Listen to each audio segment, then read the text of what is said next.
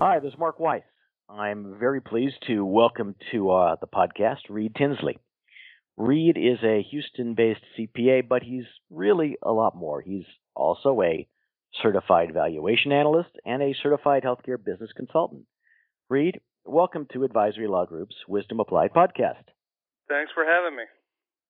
Now, Reed, before we get started, please let the uh, the listeners know more about the the kind of work you do, and especially for whom you do it. Yeah, I'm, uh, you know, as as you mentioned, the CPA. Uh, that's my starting out training.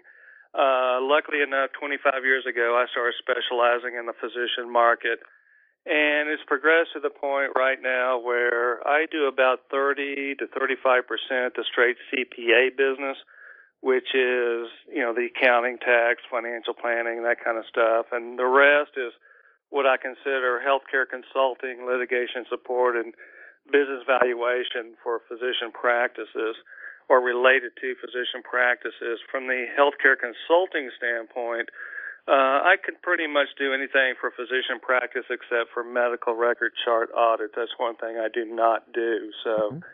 uh, so the the service range is, is quite wide. And, and, what about geographically? Do you represent clients in a particular area of the country or, or all over? Yeah, I do. Uh, my my demographics is about 50% uh, Texas, 50% outside of Texas. Uh, you know, with the advances of technology, it's amazing. I've got ongoing clients in New Jersey, Chicago, those areas, even West mm-hmm. Coast, and uh, with technology, it's like you're there the whole time. Yeah, yeah. Well, let, let me ask you this, and the, really, really, the reason I, I wanted to interview you was that I recently saw an article on your website commenting on the top ten challenges that the Medical Group Management Association, the the MGMA, uh, identified as the, the, the top challenges for medical practices in 2012 and beyond. And I wanted to follow up with you on four of the 10 subject areas that, that you address in that article. The, the first is the issue of dealing with rising operating costs. Could you, could you address that for us? Uh, yeah, you know, it, it's amazing. I was uh, surprised to see that on the survey. Um, and then again, I wasn't surprised mainly because you know, overhead is an easy target for physicians. I've got a, a colleague in Tennessee who gets frustrated with his physician clients about messing around with the overhead, and he calls it diddling with the overhead. uh, and and the reason for that is overhead's right in front of you. You can see it, you can touch it, uh, you can easily cut it.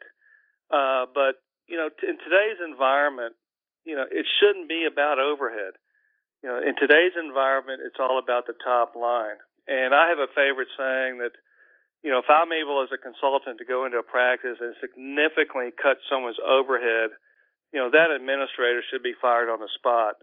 And and the only caveat to that is if the administrator gets physician interference. In other words, they're making these recommendations and the physician just won't act. Mm-hmm. But mm-hmm. you know, if you're looking at your overhead and you're managing it, it ought to be today lean and mean, uh, and that way, if it is, you can concentrate on the top line, growing that top line, and you know, to manage overhead, you've you've got to look at you know expense categories compared to last year. You've got to continuously bid out your your pricing for various goods and services and you just can't sit there on your hands and just start writing checks. And mm-hmm, if you're mm-hmm. proactively mm-hmm. managing that overhead, uh, you can keep it lean and mean. And, and uh, to me, the goal is if you could keep overhead near what it was in the prior year with a, you know, with some percentage increases, because you're going to give raises and things like that. Remember, your four biggest overhead categories in a physician practice is personnel and benefits, rent, insurances, supplies slash drugs slash pharmaceuticals. You know, everything after that is pretty small potatoes. Mm-hmm, so if mm-hmm. you concentrate on those four and also concentrate on the others, um, you know, you ought to be able to be managing your overhead today. So mm-hmm, again, like I said, mm-hmm. I'm surprised that that that was on the top 10, but then again, I wasn't surprised. Yeah. Well, sw- sw- switching to the issue of growing the top line, the the second uh, of the, the points that, that I wanted to focus on that the MGMA identified was the the challenge of collecting from self pay or high deductible health plan and HSA patients. What, what what can you what can you tell the listeners about that? Yeah, th- this is where I kind of get on my soapbox. Uh, go ahead, go ahead. This is your chance. I will do it. Uh, is that you know the front desk to me today is probably one of the, or if not the most important positions in a medical practice. That is the focal point of the patient, both from making the appointment to checkout. But that is the position generally where you pay the least and you get the least training. Mm-hmm. And they mm-hmm. throw these people into these positions expecting them to know how to collect money. Human nature by itself, you know, lends itself to I don't like to ask people for money. Mm-hmm. And and when they object to paying money, uh, I don't know how to respond. Mm-hmm. And again, that gets to the training part. So to be successful at the front desk, it's all about training. It's all about monitoring. It's all about accountability. And so the really good practice is when they hire someone at the front desk, that administrator or office manager is sitting with that person for one or two days, full days, helping train them on the processes in their office of collecting copays, deductibles, etc. And mm-hmm. then you got to monitor. And you know the benchmark with any medical practice is that every patient that comes in that can pay one dollar at the time of visit, that practice ought to be collecting every day ninety percent of those visits. Some monies. Mm-hmm. I'm not saying all monies. I'm just saying mm-hmm. some monies because some monies, whatever you collect, obviously doesn't end up in the receivables process. Mm-hmm. Mm-hmm. And then last is, you know, when you benchmark that and you quantify it, then it becomes the accountability. Why aren't you collecting more monies at the front desk? What is going on? Mm-hmm. Um, I have a, as a consultant, I've, and I've had this for a long time, a rule of thumb is when I set a meeting with a physician or a physician client, I will always show up 15 to 20 minutes early for my appointment and I park myself in the reception area. And what I'm doing in those 15 to 20 minutes is I'm watching the front desk. I can see how they're handling the phones. I can see how they're handling the patient flow. I can see how they're interacting with patients um, at the front desk. I can see how they're handling the telephones. I can see how they're checking patients out and collecting money. And you just see the flow. And then you can see all the problem areas you know, that occur with regards to the front desk. Mm-hmm. And again, that's the accountability part. And that's again, that's the one thing at the front desk that I find is there is a total lack of training, monitoring, and accountability. Well, what about Reed those physician groups that are hospital based that as opposed to having their own personnel doing billing and collection, outsource that completely to to a to a billing service.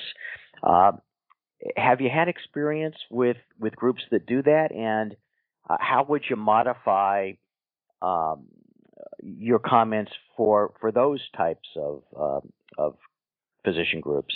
You know, hospital-based groups. Uh, you know, again, with the advent of online verifications, you pretty much know what the patient is going to come out of pocket with. And so the key is be, before the service is rendered, collect those monies up front. Mm-hmm. So, for example, my uh, last year my wife had a hysterectomy, and believe me, before she even went to the hospital, we were writing checks to the anesthesiology group, and we were writing checks to the plastic surgeon, the uh, the OB-GYN, who, you know, did did the procedure, but mm-hmm. mainly the hospital. I mean, the facility, uh, not only with the anesthesiologist, both the, them and the hospital we're sending letters saying, based on your coverage, this is what we are going to uh, charge you, and we'd like a check before the service is rendered. Mm-hmm, mm-hmm, mm-hmm. And that's my big complaint about medical practices in general is that is you know things that we do on the back end, you know, which is we bill, we see the patient, we bill, we collect. Look at those collection activities and ask yourself, how can I move those up to the front? Mm-hmm. And you know, that could be surgical deposits. That could be, like I said, online verification so you know what the patient is coming out of pocket for. You can have a discussion about that before the service is rendered. Those kinds of things. So, mm-hmm. you know, that would be the recommendation to the listener. You know, the, the MGMA also identified the problem of maintaining physician compensation models. What, what, what can you share about that? Well, what's happening out there, as we all know, is that there is extreme pressure on uh, revenues, and you know overhead is increasing, and what gets caught in the middle is physician compensation, and so physician compensation is under attack. In other words, as the amount of monies available for distribution uh, go down, then we're fighting over a smaller pie. And so there's a knee jerk reaction to change compensation formulas. So, you know, and and I, I've been involved in a lot of those refereeing. You know, I, whenever I get called into a, a compensation dispute, uh, I literally like to put on my my referee shirt because that's about what you're doing is you're refereeing mm-hmm. the fight. Yeah. And and so again, you got to remember is as a group, you know, what are the goals of the formula? What are you trying to achieve by the formula? And stick to that formula. You know, th- there's an old saying, you know, in our community, the healthcare community, is that there is no perfect compensation plan. That the perfect compensation plan is the one where every physician can walk away from the table just a little bit pissed off. I mean, and and and that's true from all of my mm-hmm. experiences. You're never going to make everyone happy. Yeah. I mean, I've never been in a situation where people jump up and down and say, "I love my compensation and I love my compensation formula." There's always something about it that someone doesn't like. So, you know, as we enter this era era of continuing decline in reimbursement, the uncertainty of healthcare reform, uh, the increasing, you know, cost of doing business. Um, you know, the thing is, is don't let, you know, the compensation formula change simply because of management's failure to act. And that's the one thing I want to emphasize on this mm-hmm. podcast mm-hmm. is, you know, a lot of times if there's more money on the bottom line, the physicians wouldn't be complaining. And here's a good example. I did a compensation engagement of a 60 doctor group. And when I do these, I always like to interview each physician individually on a confidential basis to discuss the formula and everything surrounding it. I was about 30 doctors in, and after hearing everything the doctors were saying, you know, the first 30, I looked up at the doctor and I said, Let me ask you a question would I be here if there was another million dollars on the bottom line? And the mm-hmm. doctor looked at me and he said, probably not. Mm-hmm. Mm-hmm. And and in this case, there were a lot of decisions that this group needed to make that they weren't making. For example, they had an, a, a satellite office that was losing a lot of money but they wouldn't cut out that satellite office because the highest producer, the cardiologist, wanted it there. Mm-hmm, uh, mm-hmm. and made a big stink about you're not going to cut out this office for whatever reason. Mm-hmm. And so, if management or the board of directors isn't willing to make the hard decisions to either cut overhead or do what it takes to increase revenue, uh, you know, shame on them, but don't change the compensation formula to compensate for that failure to act. Mm-hmm. Hmm. Okay, well, you know, the, the, the last point I'd like to address is well, it's related to everything else we've talked about, and that's that's the very broad challenge for physicians that the MGMA identified as simply managing finances. So how how how could you wrap up the sort of heart of the, the conversation today uh, uh, in connection with with that reference? You know, managing finances. Well, as I mentioned in the article, you know, cash flow is king, and maximizing the cash flow is becoming harder and harder. But what I am finding is that the proactive practices that are literally on top of their finances are the successful ones. And, you know, what do I mean about managing finances? You know, what I mean by that is, you know, looking literally at your financial statements on a monthly basis, on a comparative basis. How are we doing this year versus last year? Looking at your charges, collections, and adjustments, your collection ratios, your receivable ratios, the percent of your AR over 90 days old. You know, how are you we doing? And if we're not doing better this year than last year, why not? And what mm-hmm. can we mm-hmm. do about it? Mm-hmm. You don't mm-hmm. wait until year end to figure this stuff out. You're literally looking at it on a month to month basis. And tied to that is the successful practices literally, I don't care how big you are or how small you are, i.e., the solo practitioner is you have a monthly financial meeting. And the first two items on that meeting are your financial statements and your practice management statistics. And you go over all the finances of the practices. So everyone's eyes are wide open to what is going on.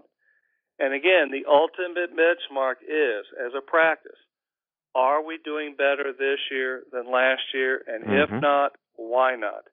Mm-hmm. And you you identify that immediately, and then you can react to it. The ones that you know have problem managing finances, there are you know breaks in that process that I just talked about. You know, they get together haphazardly.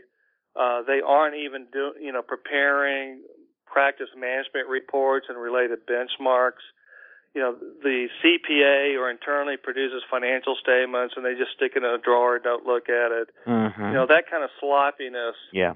you know, leads to a loss of revenue. But the ones that are on top of it, and those are the ones that manage their finances really well. So, uh, you know, to me, that's the key is, is the process of how you look at your finances.